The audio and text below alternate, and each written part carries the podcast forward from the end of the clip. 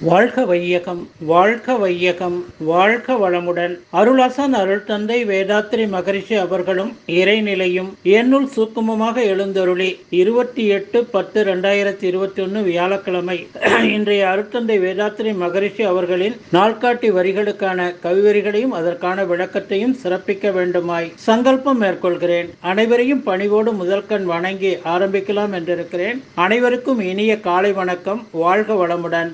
சாமிஜியினுடைய இன்றைய நாள்காட்டி வரிகள் வெளிச்சத்திலே இருள் இருப்பது போல அறிவிலே தெய்வம் என்ற நிலை இருக்கிறது என்று சாமிஜி இன்றைய வரிகள் கொடுத்திருக்கிறாங்க.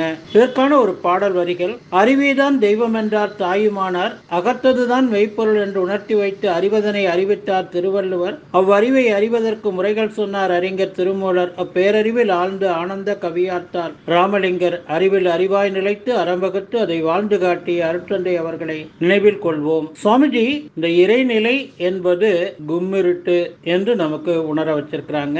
நாம உணர்ந்து கொண்டிருக்கோம் துரியாதித நிலையில. இப்போ அந்த இறை நிலையிலிருந்து புறப்பட்ட அந்த இறை துகள் அது பிரபஞ்சம் முழுவதும் இந்த பிரபஞ்சத்தை தோற்றுவிட்டு அதனுடைய தன்மாற்றம் இயல்போக்கம் கூறுதலறம் என்ற அளவுல இந்த பேரியக்க மண்டலம் முழுவதும் கோடான கோடி சூரிய குடும்பங்களாகவும் பஞ்சபூதங்களாகவும் ஓரறிவு முதல் கொண்டு ஐயறிவு விலங்கு வரையிலும் ஆறாவது பரிணாமத்தில் மனிதர் வரையிலும் வந்திருக்கிறோம். ஒவ்வொரு இறை துகளினுடைய சுழற்சியில அதனுடைய மைய பகுதியில சுத்தவெளி அந்த கும்மிருட்டு இருக்கு. அதை சூழ்ந்தும் அந்த கும்மிருட்டு அழித்து கொண்டிருக்கிறது. மைய பகுதியில் இருக்கக்கூடிய அந்த இறைநிலை விளக்கும் ஆற்றலாகவும் சூழ்ந்து இருக்கக்கூடிய அந்த இறைநிலை சூழ்ந்து அழுத்தும் ஆற்றலாகவும் இருந்து இந்த பிரபஞ்சம் முழுவதும் எல்லா காட்சிகளையும் அந்த தோற்றங்களையும் சிறப்பாக இயங்கிக் கொண்டிருக்கிறது. அப்போ அந்த வெளிச்சத்திலே இருள் இருப்பு நிறைந்திருப்பது போல என்ற அந்த ஒரு வரிகளை நாம டீப்பா எடுத்துக்கொள்ளுவாங்க அந்த மையத்தில் இருக்கக்கூடிய இறைநிலை அந்த இறை துகளுடைய சுழற்சி முடிய முடிய முடிய முடிய அந்த பேட்டன் அது பார்த்தீங்கன்னா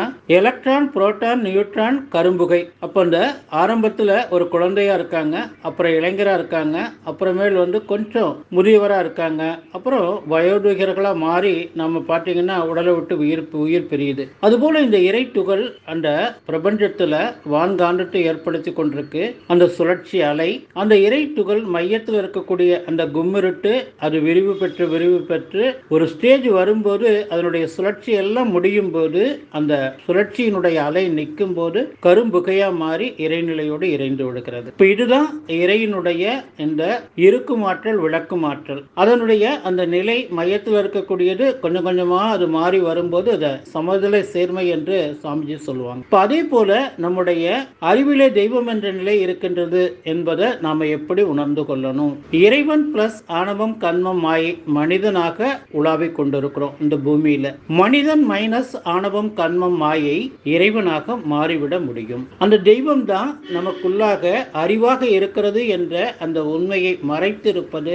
நம்ம பல கோடி பிறவிகளுக்கு பின்னாடி நாம வந்திருக்கிறோம் மனித பிறப்பு எடுத்திருக்கிறோம். இந்த மனித பிறப்புல அனைத்து பதிவுகளையும் சுமந்து கொண்டு இருக்கிறோம். அப்போ நம்ம அறிவுல சூழ்ந்திருக்கக்கூடிய அந்த களங்கங்களான ஆணவம் கண்மம் அந்த மாயை நீங்கும் போது மனிதன் மைனஸ் ஆணவம் கண்மம் மாயை இறைவனாக நாம மாறிவிட முடியும். அப்போ இந்த பிறவி நமக்கு கிடைத்திருக்கிறதே எதற்காக என்று சொல்லி சொன்னா பொருள் புகழ் செல்வாக்கு புலனின்பம் பால் கவற்றிங்கிற இந்த ஐந்துல புகுந்து அழுந்தி நம்முடைய மனித மனத்தை புண்ணா வருத்தாம நம்முடைய அந்த கலங்க பதிவுகளை நாம் ஒவ்வொரு மைக்ரோ செகண்டும் நம்ம வாழ்ந்து இருக்கக்கூடிய காலங்களில் தேவையற்ற களங்கங்களை எல்லாம் நீக்கினாலே அந்த இறைநிலையே நமக்குள்ளாக அறிவாக தெய்வமாக இருக்கிறது என்ற அந்த பேருண்மை நமக்கு விளங்க ஆரம்பிக்கும். நன்றியோடு நிறைவு செய்து கொள்ற இன்றைய சிந்தனையை வாழ்க வளமுடன் வாழ்க வளமுடன் வாழ்க வளமுடன்.